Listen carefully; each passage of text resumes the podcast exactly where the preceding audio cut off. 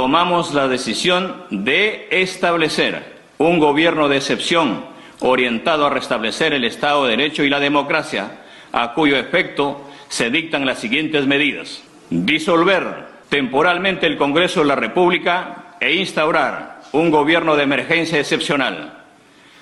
Con manos temblorosas y un tono dubitativo, Pedro Castillo, el entonces presidente del Perú, se dispuso a leer las páginas que recién escuchamos y que ahora lo tienen bajo arresto policial. En un gym para las 12 te explicamos lo que debes saber para entender todo lo que está pasando en la nación del ceviche.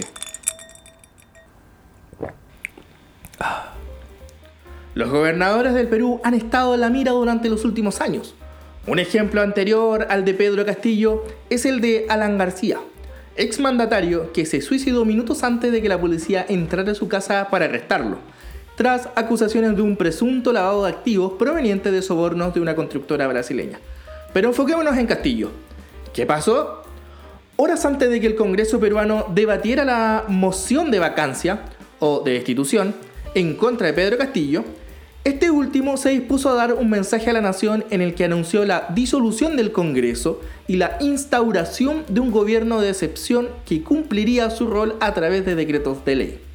Tras el anuncio del entonces presidente Castillo, que arrastra un 70% de desaprobación, además de denuncias de cohecho en su entorno político y familiar, la que era la vicepresidenta del Perú, Dina Boluarte, lo acusó públicamente de golpe de Estado.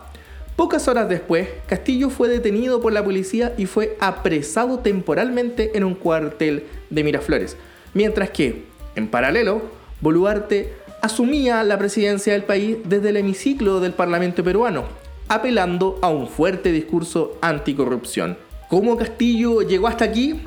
Viajamos en el tiempo. Él asumió la presidencia en julio del 2021 desde entonces vivió varias crisis de gobierno que lo obligaron a nombrar 5 gabinetes y unos 80 ministros en sus casi 500 días de gobierno. La sesión de este miércoles era el tercer intento de la oposición en el Congreso de sacarlo del poder, argumentando su permanente incapacidad moral para gobernar. El día antes, Castillo acusó a la oposición de querer dinamitar la democracia y volvió a declararse inocente de las acusaciones de corrupción en su contra.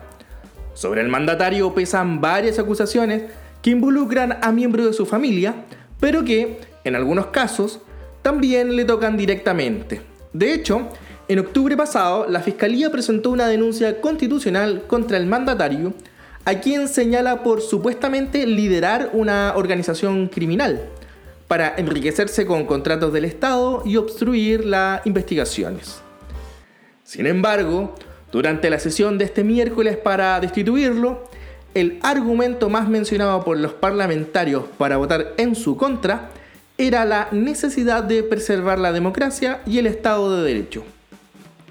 ¿Qué puede ocurrir ahora? Para la destitución de Castillo era necesario el voto de dos tercios de los 130 miembros del Congreso, unos 87 parlamentarios, y fue aprobada con respaldo de una holgada mayoría, en este caso de 101 votos. Tras la drástica declaración del Congreso, le correspondió a la vicepresidenta, Dina Boluarte, asumir la presidencia del país hasta concluir el periodo presidencial en julio del 2026. Hay que decir que Boluarte fue compañera de fórmula electoral de Castillo, postulada por el Partido Perú Libre y ocupó el cargo de ministra de Desarrollo e Inclusión Social hasta el pasado 25 de noviembre. Cuando Castillo anunció este miércoles su decisión de disolver el Congreso, Boluarte se distanció públicamente de él, señalando que se trataba de un quiebre del orden constitucional.